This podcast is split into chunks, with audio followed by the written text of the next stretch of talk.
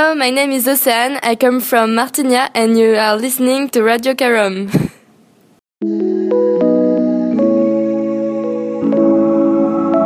Welcome to the Strong, Single and Human podcast. A real look at single parenting, how to navigate the ups and downs of life with kids on your own while keeping sane. We cover all manner of subjects from domestic violence, dealing with childhood trauma, through to fussy eaters and how to help your kids become resilient. I'm your host, Claire Martin. Welcome. This week's guest is Jim White. He's an author, coach, podcaster, and founder of the Family Enrichment Academy. He has spent the last 40 years studying the topics of personal development, marriage, and parenting. More importantly, he's also spent the last 40 years applying these lessons as a father to six and a grandfather to 12. So, wow. Let's welcome Jim White to the podcast. Hi, Jim White. Welcome to the podcast. Thanks for joining us. Yeah, hello there. It's pleasure to be here. Oh, no, pleasure to have you. Pleasure to have you. Now, look, 40 years doing personal development. You've been married 40 years, which is like you need a medal for that. Um, and um, parenting these six children and 12 grandchildren. Like, wow. Tell us a little bit about you and your journey. So a little bit of the background. Yeah. Yep, I'd be happy to. Um, so as you mentioned, I've been married for 40 years. Um, and I've also had a really strong passion and interest in personal development, marriage, parenting, family enrichment, all those different topics. Um, but as you mentioned, more importantly, I spent those 40 years just living my life and applying the lessons learned as a husband and a father to six children. And actually, there's a little bit of an update. We now have 13 grandchildren. Oh, we had one a couple of months ago since right. I've probably written that. So we've got one more. So we're up to, to 13 grandchildren. Um, and actually, I like to, to describe my journey as I use the analogy of a hero's two journeys. I'm not sure if you're familiar with no, that, but I'll give that? you a, a, a, quick overview uh, for your audience. So, the Hero's Two Journeys is actually a storytelling technique that's used a lot in books and movies. And the premise is that the main character the hero within the story has two different journeys that they're on. The first one is what's known as the journey of accomplishment. If you think about a great movie, you know, there's always a goal they're trying to accomplish or some task that they're trying to get to. It's an outside goal. And that's the first journey. And, you know, as they go through pursuit of that, they run into obstacles and issues along the way. And that makes for an interesting story. But what makes the story compelling and the hero compelling is the second journey. And that's, that's known as the journey of fulfillment. And what's happening is as that hero is pursuing that goal, they're also going through an internal transformation. Mm. They're discovering new things about themselves and kind of becoming a better person, if you will, and, and new principles principles and values and beliefs that just make their life work better. So, how this connects to me, as you can imagine, 40 years, six kids, there was a lot of outside accomplishments that had to be t- taken care of, right? Oh we had places God. to go, homework to help with, you know, Yeah. food to cook. There was just there was a lot of Money to earn do. to, keep the six Yeah. kids in like in all the clothes and everything they needed. Yeah. Exactly. And and then we had a lot of obstacles as well, just like any other person or any other parent would have. I mean, we dealt with everything from, you know, lost homework assignments to uh, one of our children struggling with like a learning disability. Um, you know, everything from a you know, scratch knee or a bruise on the arm to one of our children struggling with drugs and alcohol.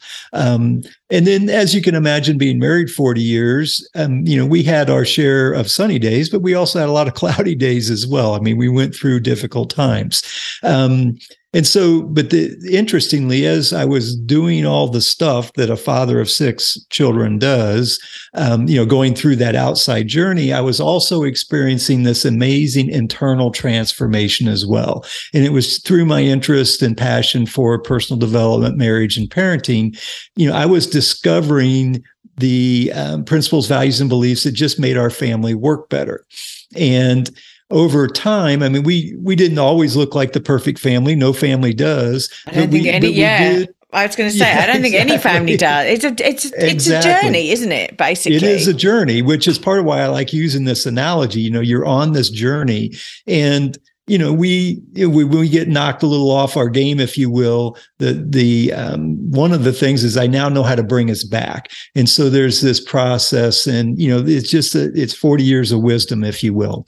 And so where I find myself now, our youngest child is now 21. She's off at, in college, wow. and um, I'm just being called to share the wisdom gained over these 40 years. And so I formed the Family Enrichment Academy. It's a uh, as a vehicle to do that. Um, I've put together. I have a book now. It's called How to Be the Parent That Your Teenager Needs You to Be.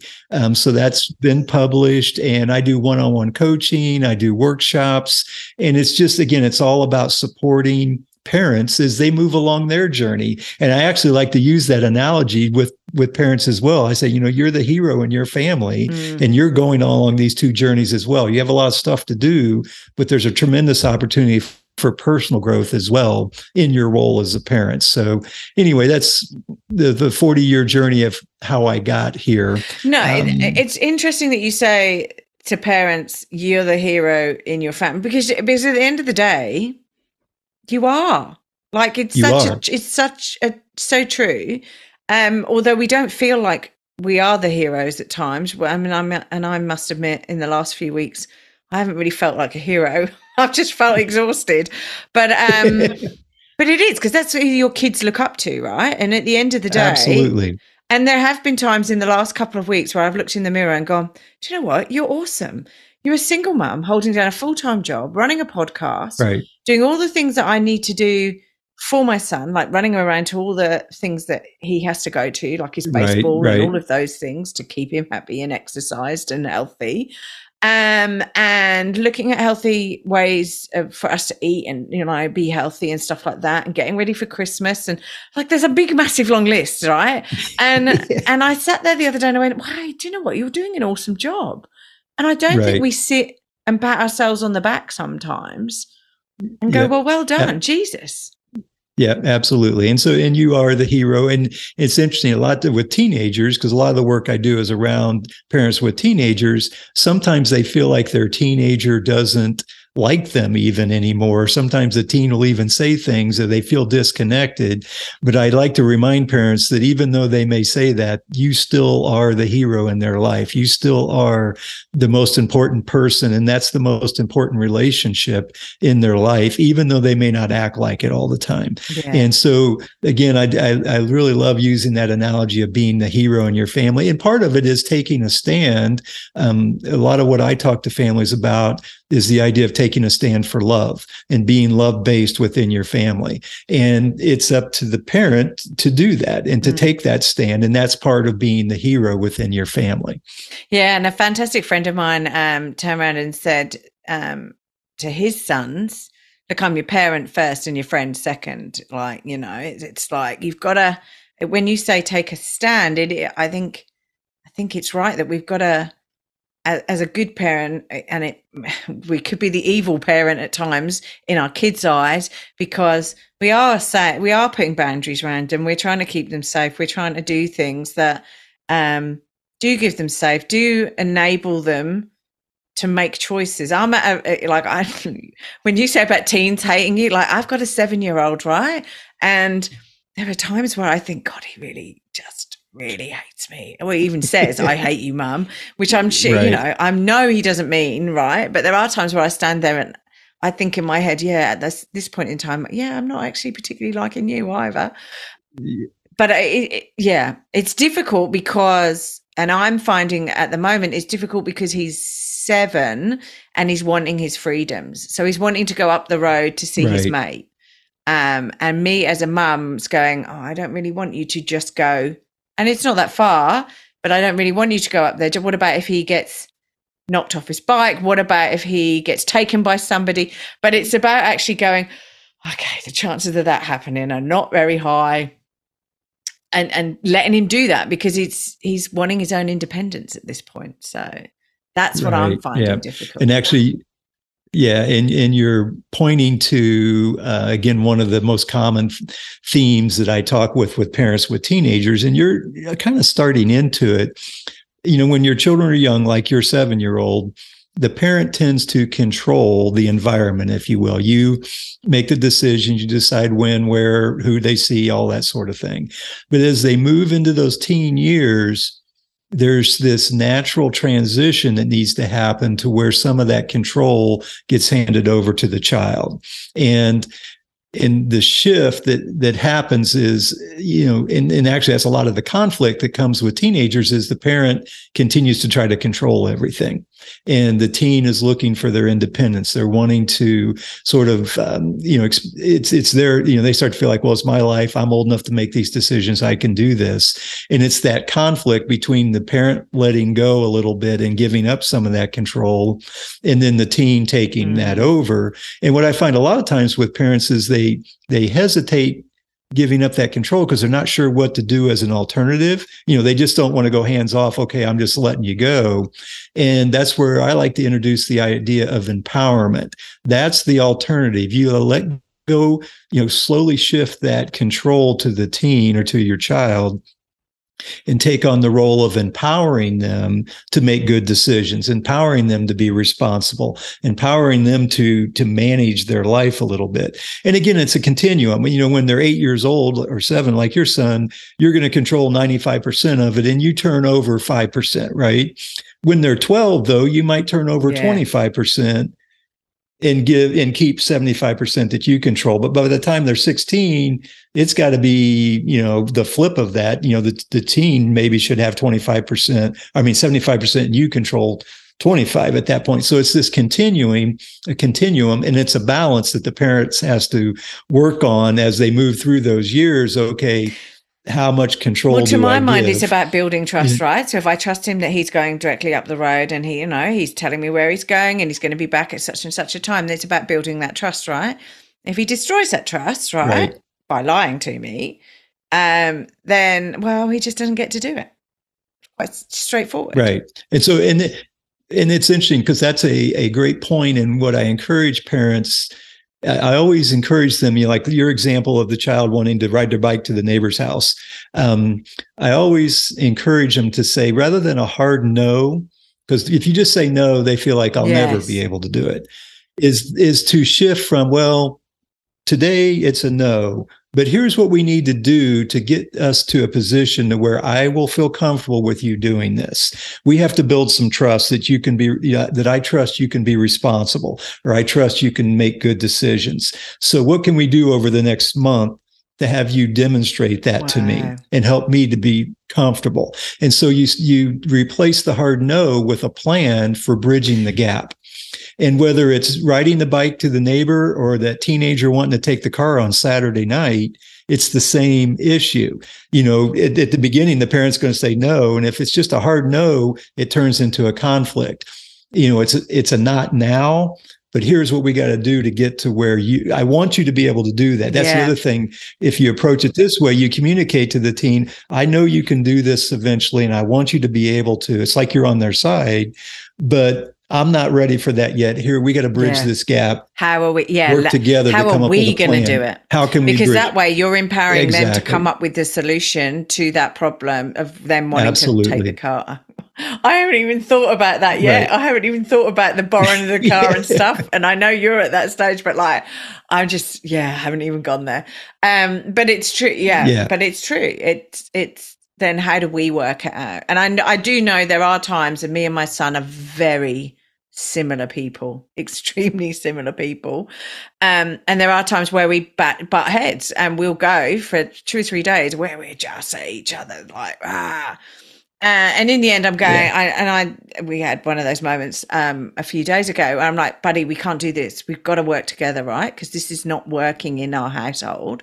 We need to work together. Right, Sit him down right. and go, what do we need to do to make my life easier and your life easier? And then it's sort of right. we get you know i said what do you like what do you like about what we're doing and what don't you like? And let's try and change the i don't like this to a i like this but that you know that's you're stepping into that empowerment role is how can you engage with them? And that's the the beginnings. And you as you move into and through those teen years you just need to continue down that path.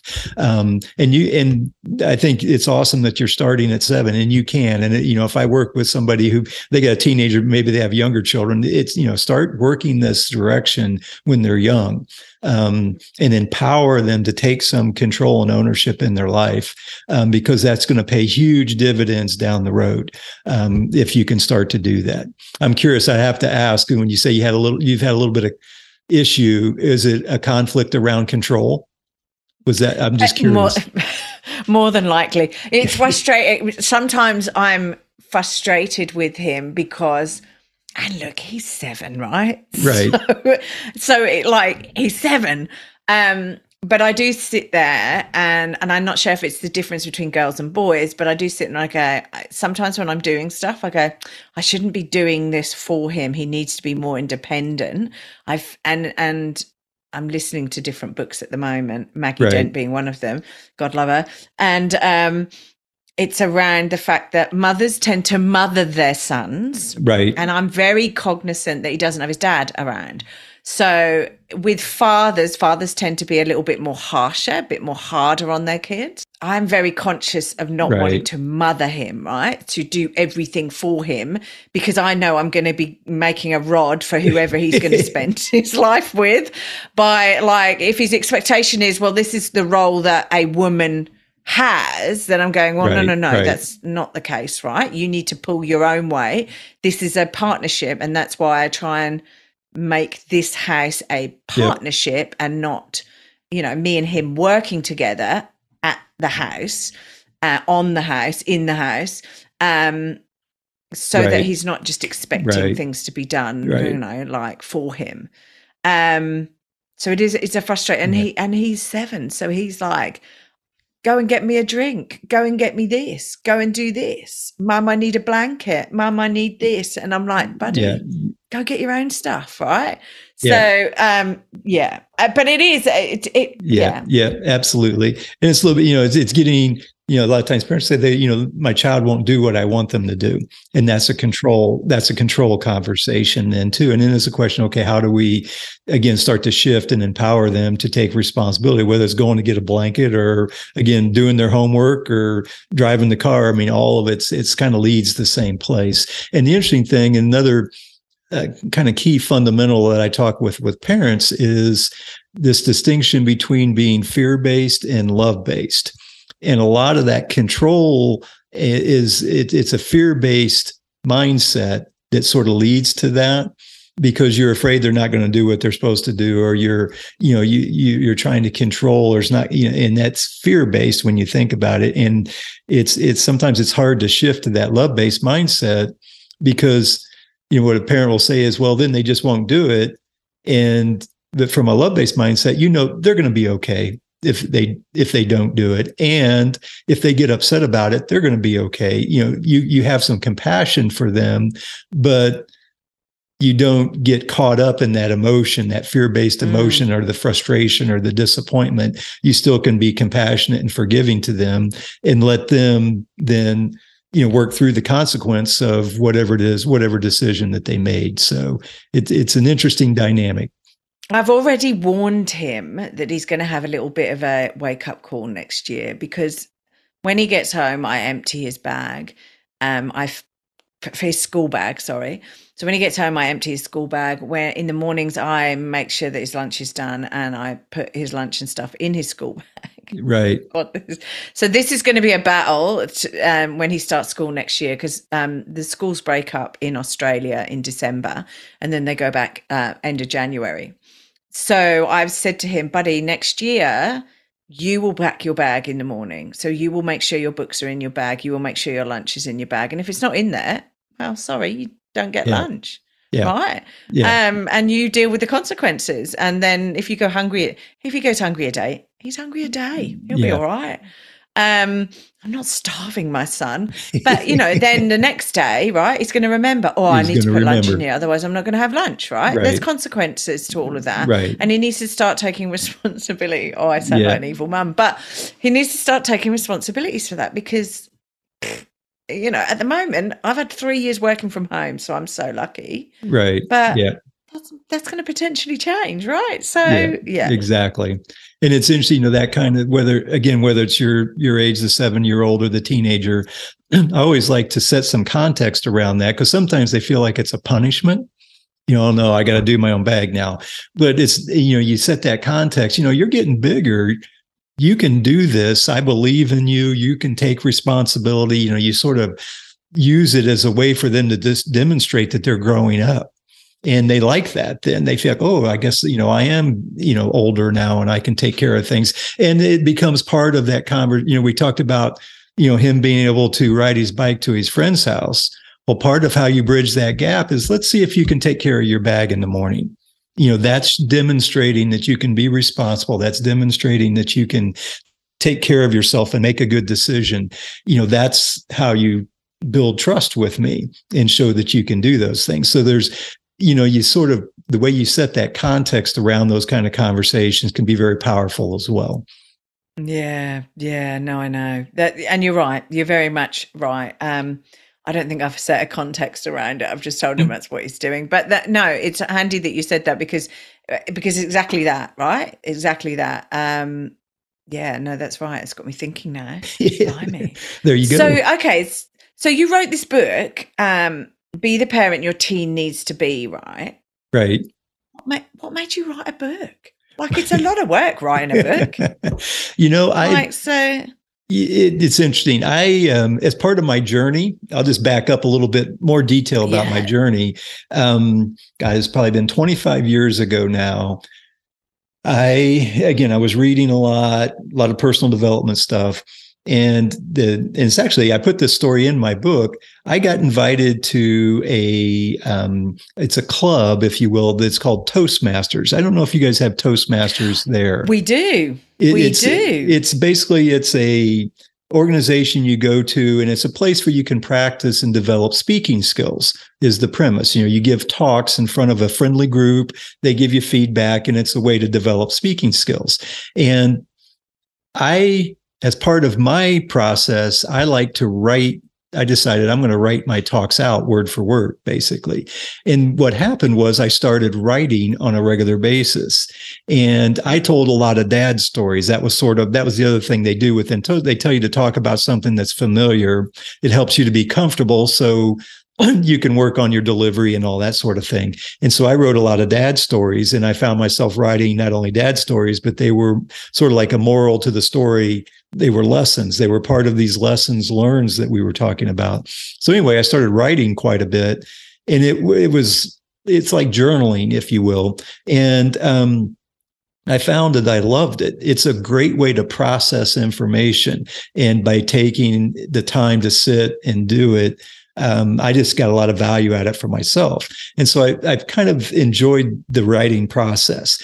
And so that's why it just made sense for me to to step into the possibility of writing a book. So um, that's what I did. It, I enjoy the and there will be more books to come. I enjoy the writing, so it's something that I will continue to do. And actually, as a little bit of a caveat, I took all of those talks that I did 25 years ago, and I actually self-published a book back then as well, um, using utilizing a lot of those talks also. So anyway, it's it's a labor of love for me, and it's a great way to process and um, really be able to think through some of the uh, content and the ideas and the principles that that I'm learning as well. Mm, mm. I, I must admit, um, it's one of the things I'm going to start in the new year. Not yet, but start in the new year is to get up half an hour earlier and just write for like 15 minutes, 20 minutes, or whatever, and just write down everything like brain dump at the beginning of the day, Right. everything out of my brain. Um, and I want to. I'm just. I'm just going to do it for a month. We'll see how we go. You see how it um, goes. Yeah. But I wanted to do that because I think sometimes just actually being able to sit down and write it all out. Um, Right. uh, being a woman as well, we t- I don't know about you men, but being a woman, it's, I tend to not be able to come to a solution of any of my problems or anything that I'm thinking about or making a decision on until it's out of my body. Now, whether that's because I've spoken it or whether that's because I've written it. Um, I don't really know, but it needs to get out of my head and then I can sort it out. And it's right. God love some of my male friends because I was in the IT industry for a long time. So a lot of my friends are men, and I just have to stop them and go, don't solve this problem. It's just me getting it out of my body to solve it. Right, right. To talk it out, right? And so they know it's shut up and just sit there. Um, God love them and not solve it. So okay, yeah. so let's unpack this then. Um, be the parent your teen needs you to be. So like this is about your team needing you to pet to like, be a certain yes. Yeah. And and then the a lot of times parents will come to me and they'll ask me what they should do. Right. And I always and I always like to have them back up a step and say, well, the first question is not what should I do? It's who do I need to be in this situation? So that's why I use that language of who do you need to be? And what I mean by that, it goes, and I mentioned that there's all of us have these two competing mindsets that reside within us. We have a fear based mindset and a love based mindset. And my assertion to parents is the more you can stay grounded in that love based mindset, the better things are going to work within your family and your relationship with your teenager or your children or your spouse or whoever. It's when you start to respond and engage out of the fear based mindset that things tend to go south a little bit. And so, so fear based is where I'm sitting there going, oh, he could get he could get abducted if he bites to the neighbors, or he could get run over by a car, or he could do X, Y, and Z, or they, I don't know, uh, things like that. That's fear based. Yes. But then explain. Uh, so let's unpack the let's unpack love based. Then what? Give me examples of love based thinking. Then.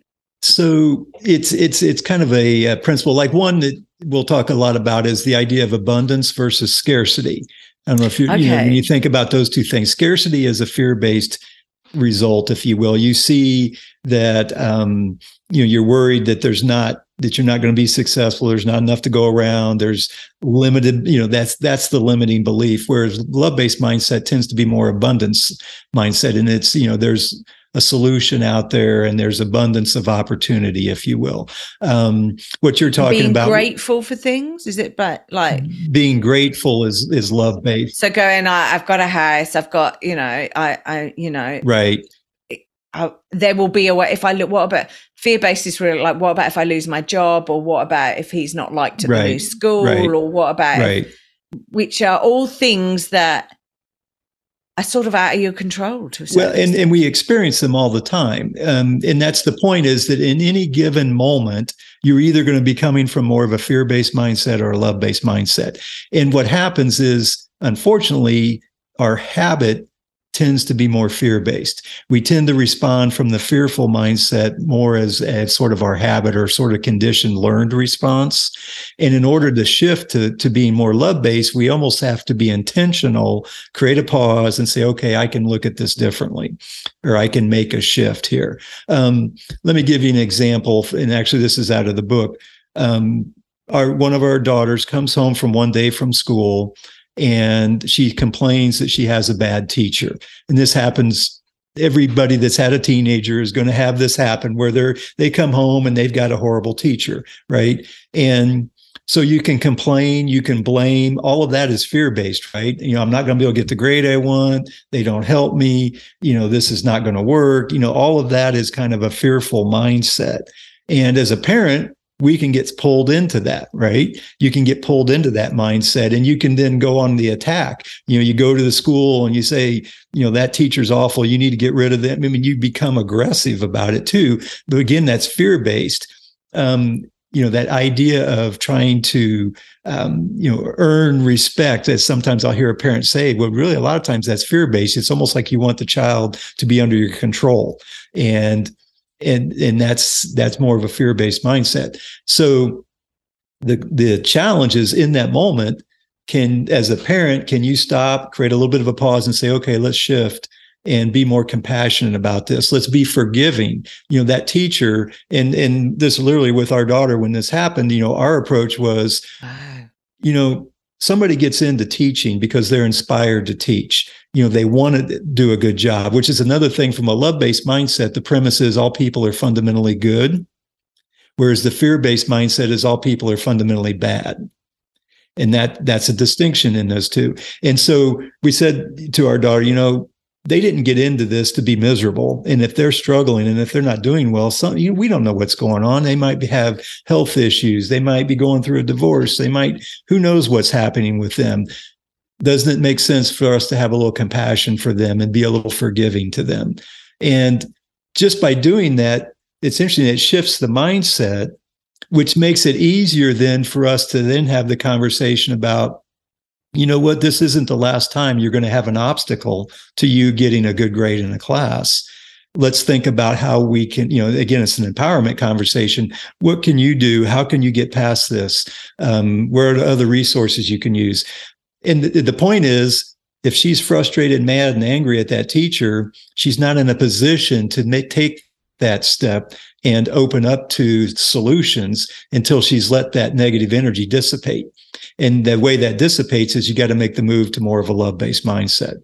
Um, so it's you know it, it's it's an interesting dynamic and it's some that takes a little practice and like I say you have to be intentional about it and it's interesting that you got her to look at the situation that way um, yeah. and come up with the you know potentially come up with the solution or whatever right. Um, and, and, and also, one other thing i sorry i was going to say one other thing i might throw in there and this is just so powerful with anybody but especially your teenager and we did it we said how could you make a difference for them yeah. It gives them some purpose you know it's like you you know you have the ability to impact other people in a positive way. This is an opportunity to do that. How do you want to step into that? And and just having that belief in yourself that i can have a positive impact to the people around me is so powerful for all of us. But you know think about trying to put that into a teenager. Um, you know and have them start to believe that about themselves that puts and then when they're out saturday night and somebody's trying to hand them a drink they're the ones that say we don't need to do that right? Because they know they can have that, they can be the one to be the influence and the leader in that situation. So it's it's just it's a powerful mindset to get. Yeah, and it's also then affecting and changing the things that you have you you have control over. Because let's face it, you don't have control over that teacher. That teacher may just be having a bad time. You right. You can't control what's going on in that teacher's life unless you're the one giving the teacher a bad time. But like, you know, at the end of the day, if they are going through a divorce, if they've got issues with their kids, you know, or whatever, you just don't know. They could be having a hard time right. pulling together the syllabus because it's something they don't believe should be taught to children at that point in time. Who knows, right? right? We just don't know. Who knows? But you right. can't control any of that because, and you can't control, you can't control other people that's the one thing, that's the one thing I know, right? You can't control you just can't control them. Right. And that's where then you shift to empowerment. Can you empower? And that's where having some compassion and forgiveness for that teacher, maybe you can make a difference for them. But it's it's a different mindset. And um, yeah, and it, and it changes the teenagers experience as well and it, will change the parents experience. I mean if you can make that shift i mean if you think about a parent getting sucked in and being frustrated and mad and angry that's what they are experiencing at that moment. If they can make the shift to forgiveness compassion or gratitude all of a sudden they have a completely different experience for themselves. And what happens is you act differently. That's the you know the second huge part of this is when I am coming from a place of gratitude, compassion, and forgiveness, let's say, I see different solutions and I'm going to act differently according, you know, according to what I see, as opposed to if I'm frustrated, angry, and disappointed or whatever, I see a different set of solutions. And part of my argument with parents or my assertion with them is that if whenever you respond from a fearful perspective, it always is damages relationships and is a source of pain wow. every time. Wow. And if you can respond from a love based mindset, it always heals. Love has healing attributes. It's going to heal the relationship and it's a source of purpose and joy. And it's the question is which one do you want? And, yeah. But you have to make that choice then. Yeah. Yeah. No, you're right. What, um, what about if your teenager goes, "Oh, I don't like." I know we're going on to this needs thing, but what about if your teenager's like, "Well, I don't need you. I don't like. I just don't need you in my life, really. Thanks, mum and dad, for bringing me up to this point, but don't need you." Um, they just want to go in their bedroom and be left alone, right? So, Yeah.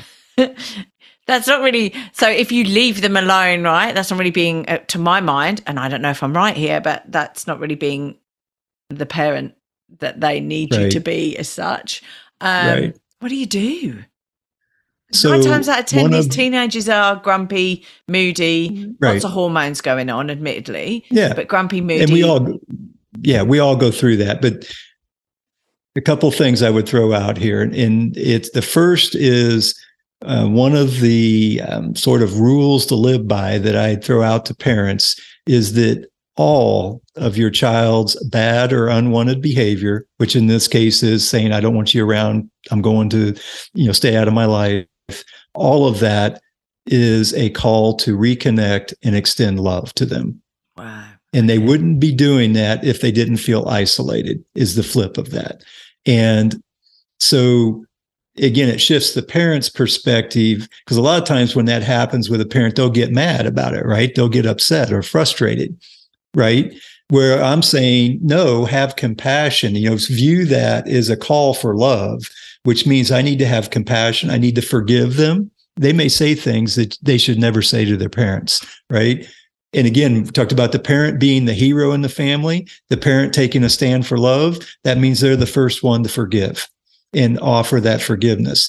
And then the second fundamental, I've got like three fundamentals in the book that I talk about. And the second one is all around building connection. And so that's the place to go. If you're having that kind of scenario in your home, you you have to be very intentional and work to build connection because that is happening because the teen feels disconnected and How do you do that? we though? all come on how do you do that? I'm like sitting there like come on jim. Like if they're sitting there and they're like oh i just want to play on my computer game go away. You don't understand me my life my computer game everything. How do you Right. how do you build that connection if how do you get in there? How do you wheedle your way Yeah. in to start? Yeah it's a um, every situation is different obviously and there's different dynamics. Um, the first one of the the first things is to listen to them with compassion so when they say something a lot of times the parents their response is going to everything you know any way they respond builds or damages that connection so if they respond with a little bit of frustration it's going to damage the connection if they respond and say okay I can tell you're having a little bit of a tough time. I'm going to give you a little space. I'm here for you.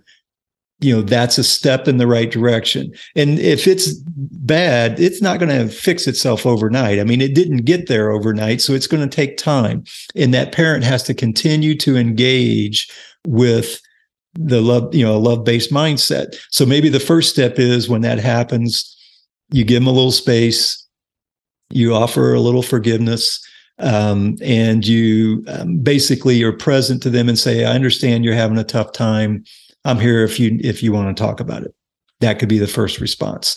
Um, then the next day, when they get in the car after school, right, and maybe there's a little bit of an opening. The key is then how does the parent respond to that opening?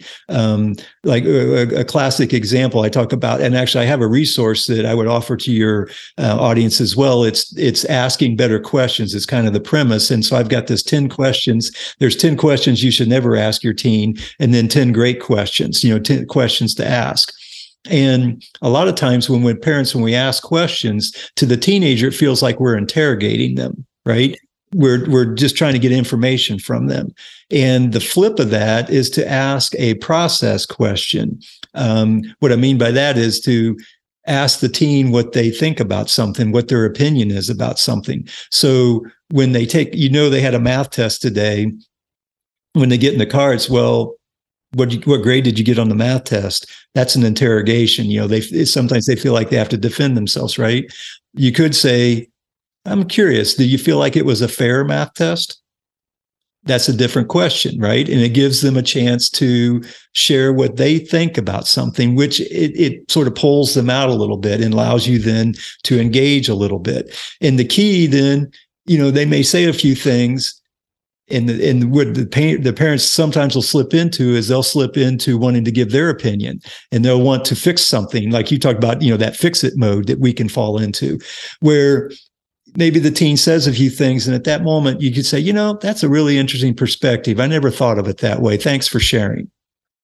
You leave it there right? You've built some trust then with them that you're not going to jump down their throat if you will if they say something that and they may say something sometimes they'll say things that they know we're going to bug you just to see if they can get a response.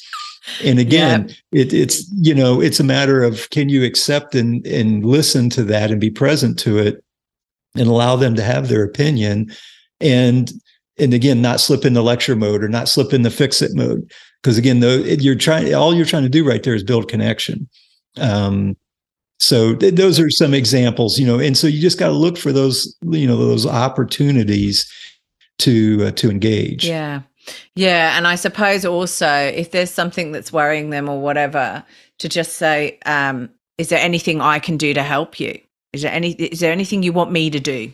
And if they go, nah, it's all good, then you have to go, well, okay, that's fair enough. I'm here. But I'm here. So if there is something yeah. you want me to do, and I and I must admit, I I do that even to my seven year old, um, because yeah, I, yeah, there's playground issues and stuff like that, and I'll go. So is there anything right. you want me to do? And nine times out of ten, he'll go no, or he might go, oh, can you speak to my teacher and ask why or whatever. Right. So I'm like, okay, that's fine. You, you, you support them. And, you know, and a lot of times if they say no, it's because they want to process it yes. and sort it out for themselves. Yeah.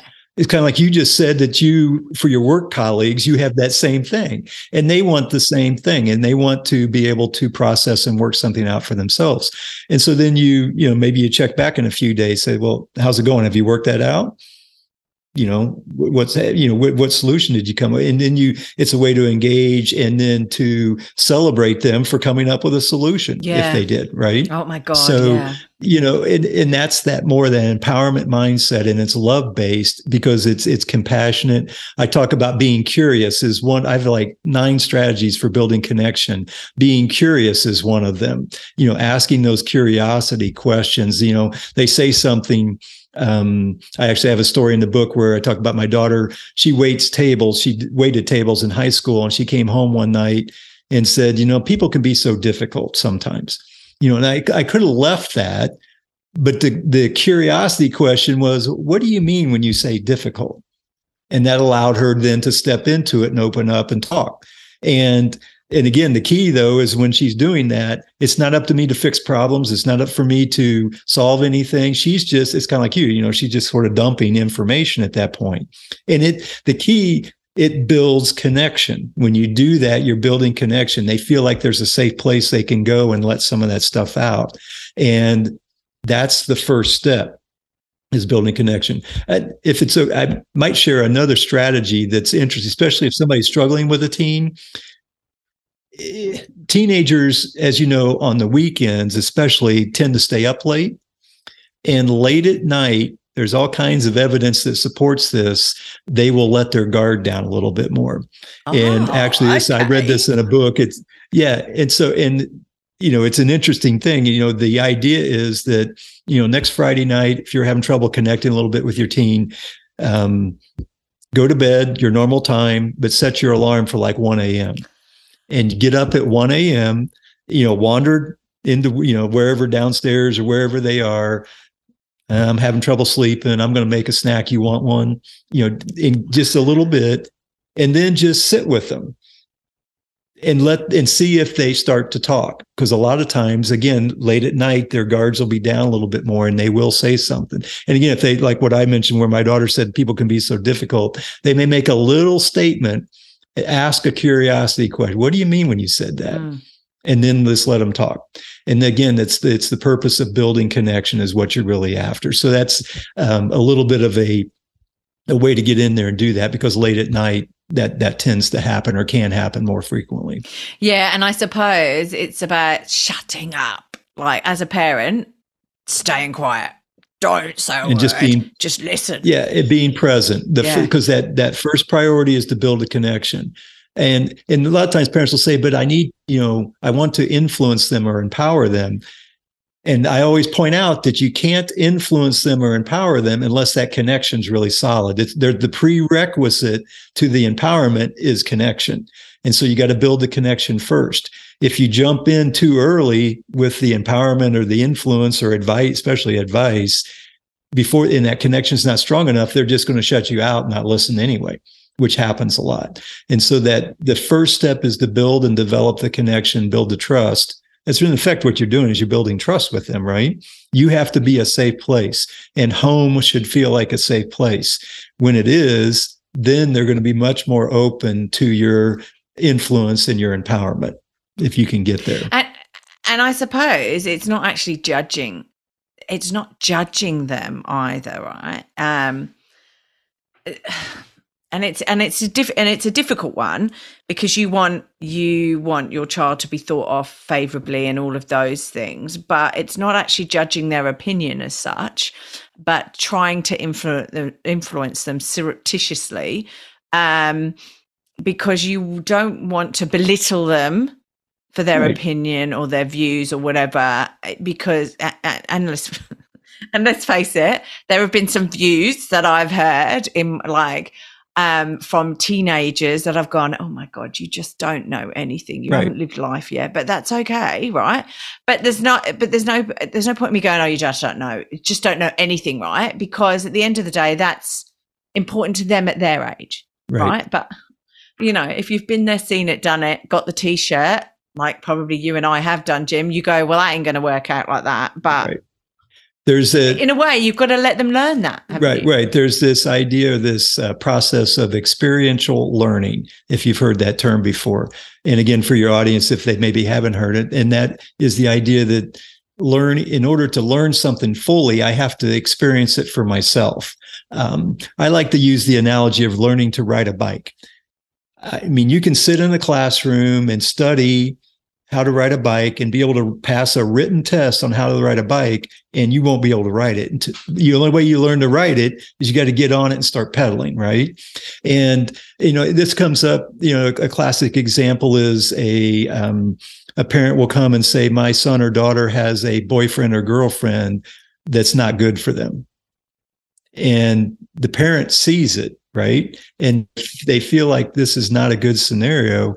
But that's an example of experiential learning. If you can provide a safe, you know, that's another reason why that safe home that's love based is so critical, is because it creates a point of reference for your son or daughter. And if they know what love feels like and they know and they have an experience of that at home, when they're out in that relationship with that new boyfriend or girlfriend, and if something's not going right. They may not be able to put it into words, but they know this doesn't feel right. This doesn't feel like love. This doesn't feel like kindness to me. And they will go through the process of making the decision that this is not a good relationship on their own. And that is so much more valuable than the parent saying, I forbid you from seeing that person right? Because that's what can happen sometimes. So, well, I, I, but also like you've got to remember, like at the end of the day, if somebody turned around to you, Jim, or myself, and went, "Well, you're not doing that. We're not going to let you do that," right? I, like, I would yeah. be going, "Well, I am going to do it," right? And then you fight back even more, right? And and you just fight the situation, right? Instead of actually going, "Okay." This isn't good for me or healthy or whatever, right? Right. You're just gonna you're just going to go, well, I don't care what you say. right. And it's that that um, shift from empowerment or from control to empowerment. You're trying to control yeah. and but you need to empower. And so the empowerment approach, when you when that's happening, you might say to the son or daughter, you know, what in your mind, how would you describe a really good relationship? Let them tell you and let them process that a little bit. Um, what is what do they do that makes you feel good? What do they do that makes you feel bad? and again you're not telling them what's right or wrong. You're just you're prompting and you're at, you're helping them to think through the process and evaluate but they have to come to their own conclusion. That's part of the empowerment approach. Um, and it's experiential learning. That that gives them experience that's going to be really valuable to them when they're 22 or 25 or 30 or whatever. Um, you know part of that process that they go through becomes who they are. And it's that learning that they need to go through. Yeah, because let's face it, when they get to those ages, you don't really, well, you have influence over them, but they're on their own then, Yeah. really. They're Yeah. out to work. Yeah. They might have their own house, boyfriend, girlfriend, whatever, right? Yeah. But they ain't nine times out of 10 living with you. Right. Um, yeah. And that's the end goal. I mean, that's what we're trying to do is we're trying It to launch we're trying to launch them into their adult life um, in a way that they're going to be able to be successful. And that word success can be a little misleading because sometimes people think, oh, it means they got to have a good job and make money and all that. Really, what when parents peel it back, you want them to be happy. You want them to experience joy and purpose in their life. And that's really what they want. And I would assert that the foundation for that is a love based mindset. That's what's going to provide joy. That's what's going to provide purpose. And so the biggest gift you can give your child is for them to learn to engage with the world from a love based mindset. And you can empower them to do that. You can set the example and model what it looks like to do that. And, and it, the, the more grounded they are in it, the better off they're going to be and the more successful from the standpoint of being able to experience purpose and joy in their life.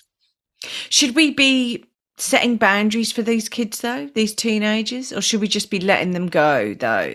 Because Yeah, it's it's teen by teen and and and you do set boundaries. I mean, I think in some cases you have to and there needs to be consequences, but again, part of the especially with a teenager, you know, sometimes parents will say, "Well, if if I just let them go, that's not right either." And the answer is, "Yeah, that's not right."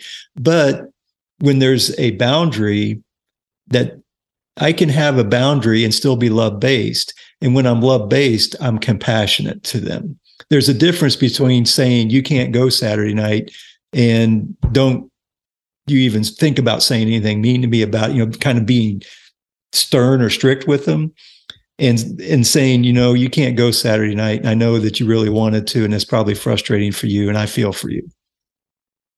You know that it's coming from a different place. You know you still have the boundary. They still aren't able to do whatever the whatever it was but you can come from a place of compassion compassion. And then back to what i said early on question is how do we bridge the gap so you can go next time? What's missing today? What what is it that's making me uncomfortable or making the situation where we have to have this boundary how can we bridge the gap? You have to create some hope out of it. And again that's a love based position is let's it's not just a hard no. Let's have some hope. I'm here i'm on your side. We want to get you there.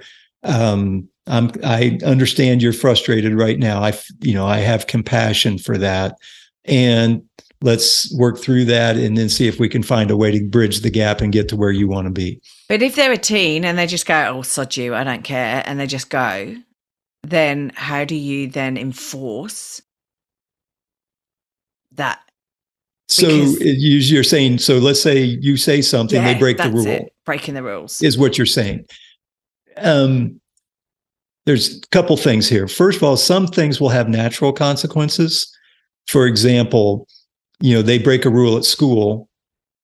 You know, they may get kicked out of school. They may get an F on their report. I mean, there's going to be natural consequences to that. And so you just need to let those play out.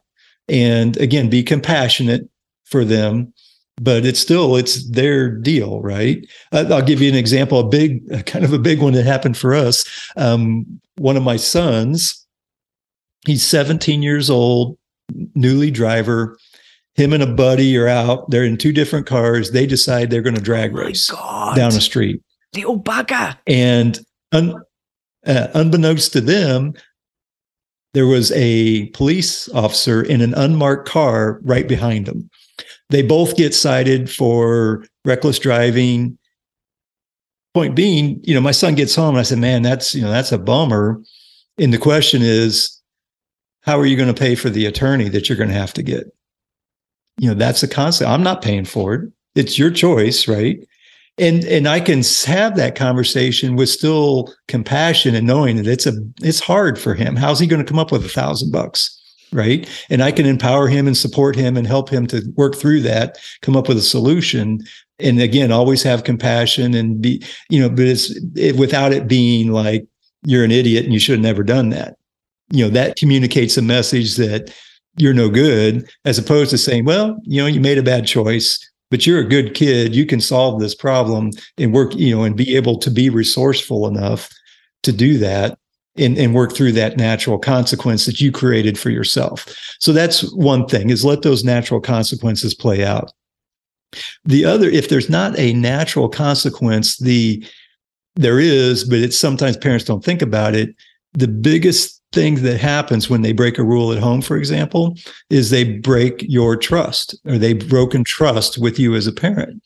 And if you continue to communicate them that, hey, I want to turn over more responsibility to you. I want you to have more freedom. I want you to be able to do things you want to do.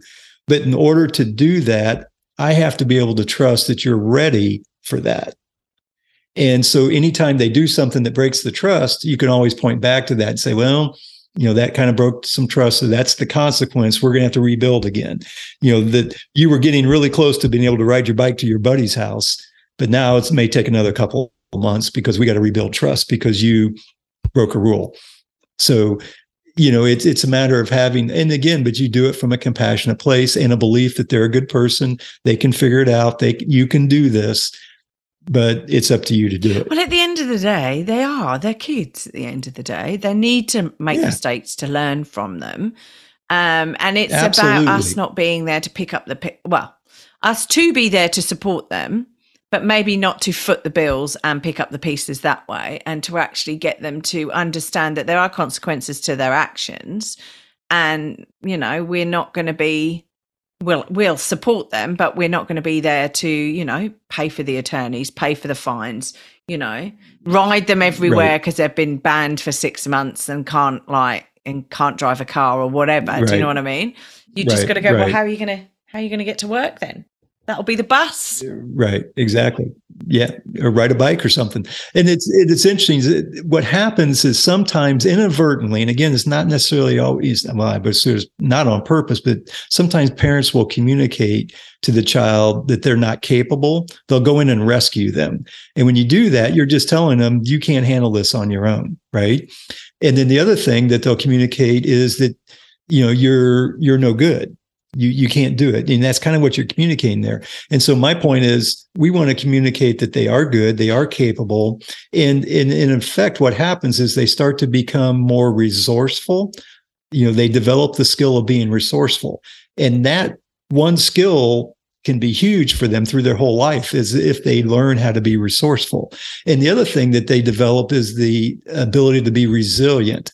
I love those two words to be resourceful or and resilient and that's so much more beneficial for your child to develop that um, if they can't, you know, that's going to serve them for the rest of their and look, life. I, uh, yeah, I agree with you. Right at the end of the day, to survive the world out there, you've got to be resourceful and resilient. Resilient, whether you right. know, uh, as an adult, that's how we get by. Right? There's things that crop up in all right. our lives, and it's about right. how we deal with those, um, and go forward. So, look, Jim, yeah. Where do people get in touch with you if they want to look at the 10 questions that you shouldn't ask your kids and 10 that you should and and just find out more about this family enrichment academy and your book and things like that? So the uh, familyenrichmentacademy.com is the website. Okay.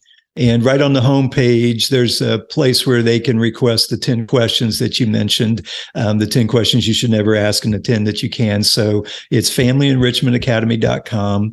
And then um, there they can learn about the coaching programs as well. Um, I've got a link to the book. The book's on Amazon.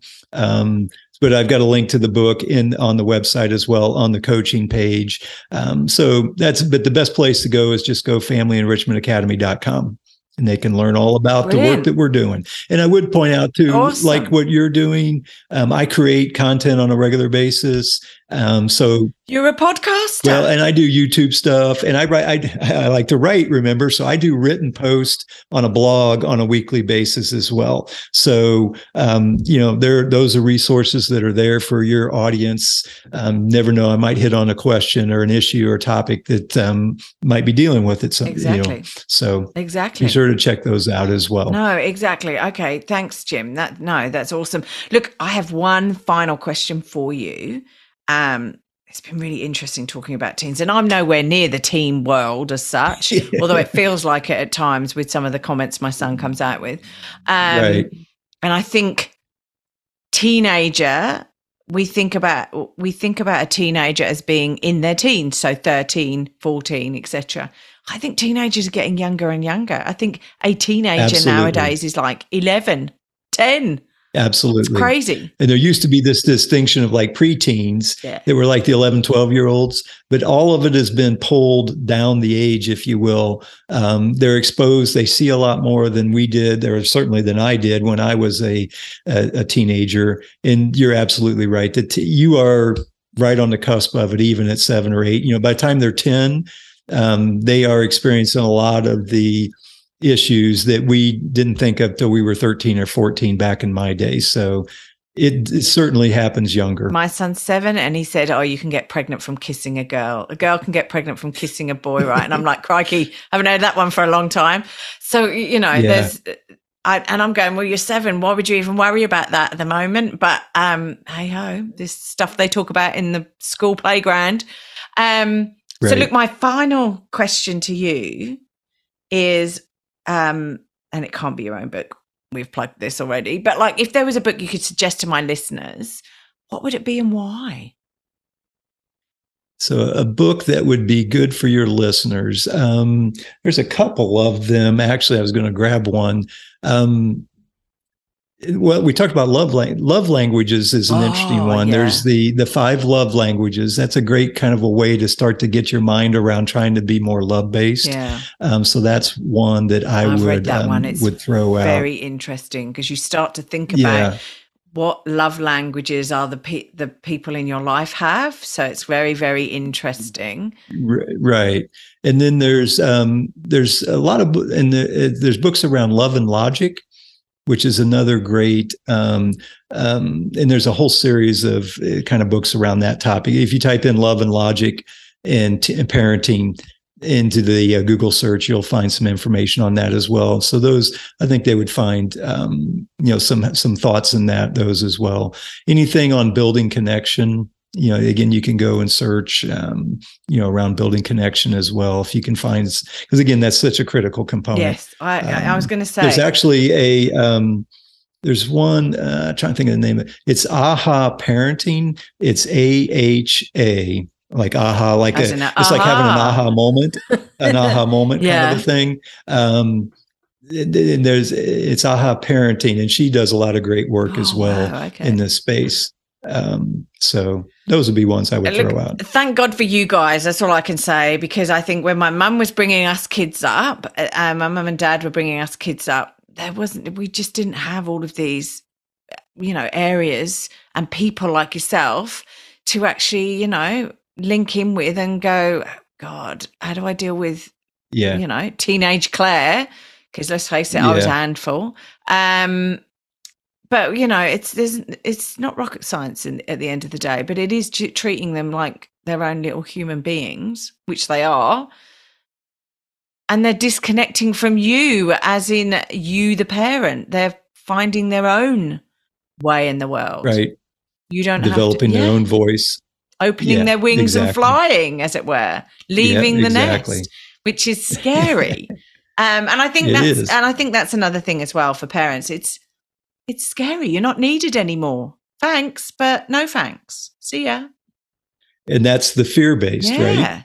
When, and it's a matter can you stay love based in that scenario where you know they're now off on their own and they don't they don't need and what happens and we're there the relationship changes and that's what i would throw out it's not that you aren't needed anymore but it's you know there still is you will always be the parent and it's just the relationship evolves. And if you can stay love based you can keep that connection there.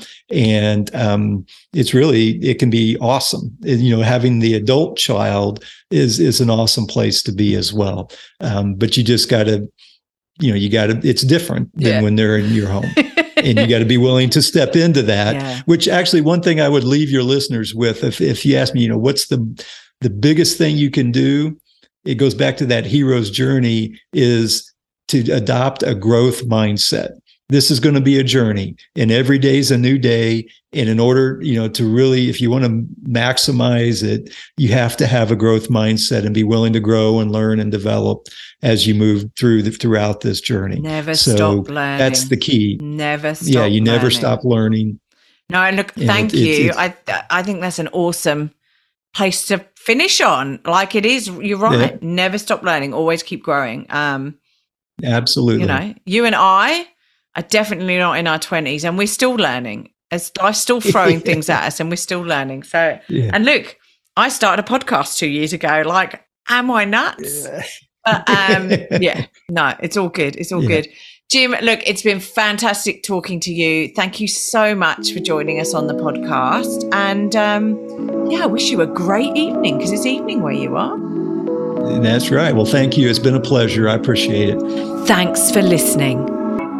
I hope you have a wonderful week and I hope to see you back here again soon. Be kind to yourself and remember, no one is perfect. We're all just putting one foot in front of the other and doing our best.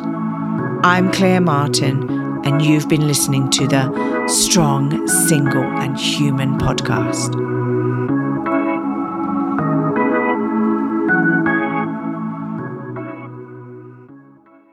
Hi, this is Matt Joe Gow, and you're listening to Radio Carrum, which is local community internet radio. And uh, we were having a chat about community radio earlier and how important it is to Melbourne, how important it is to the scene here, the music scene, but also the wider community. So check out Radio Carrum, tune in.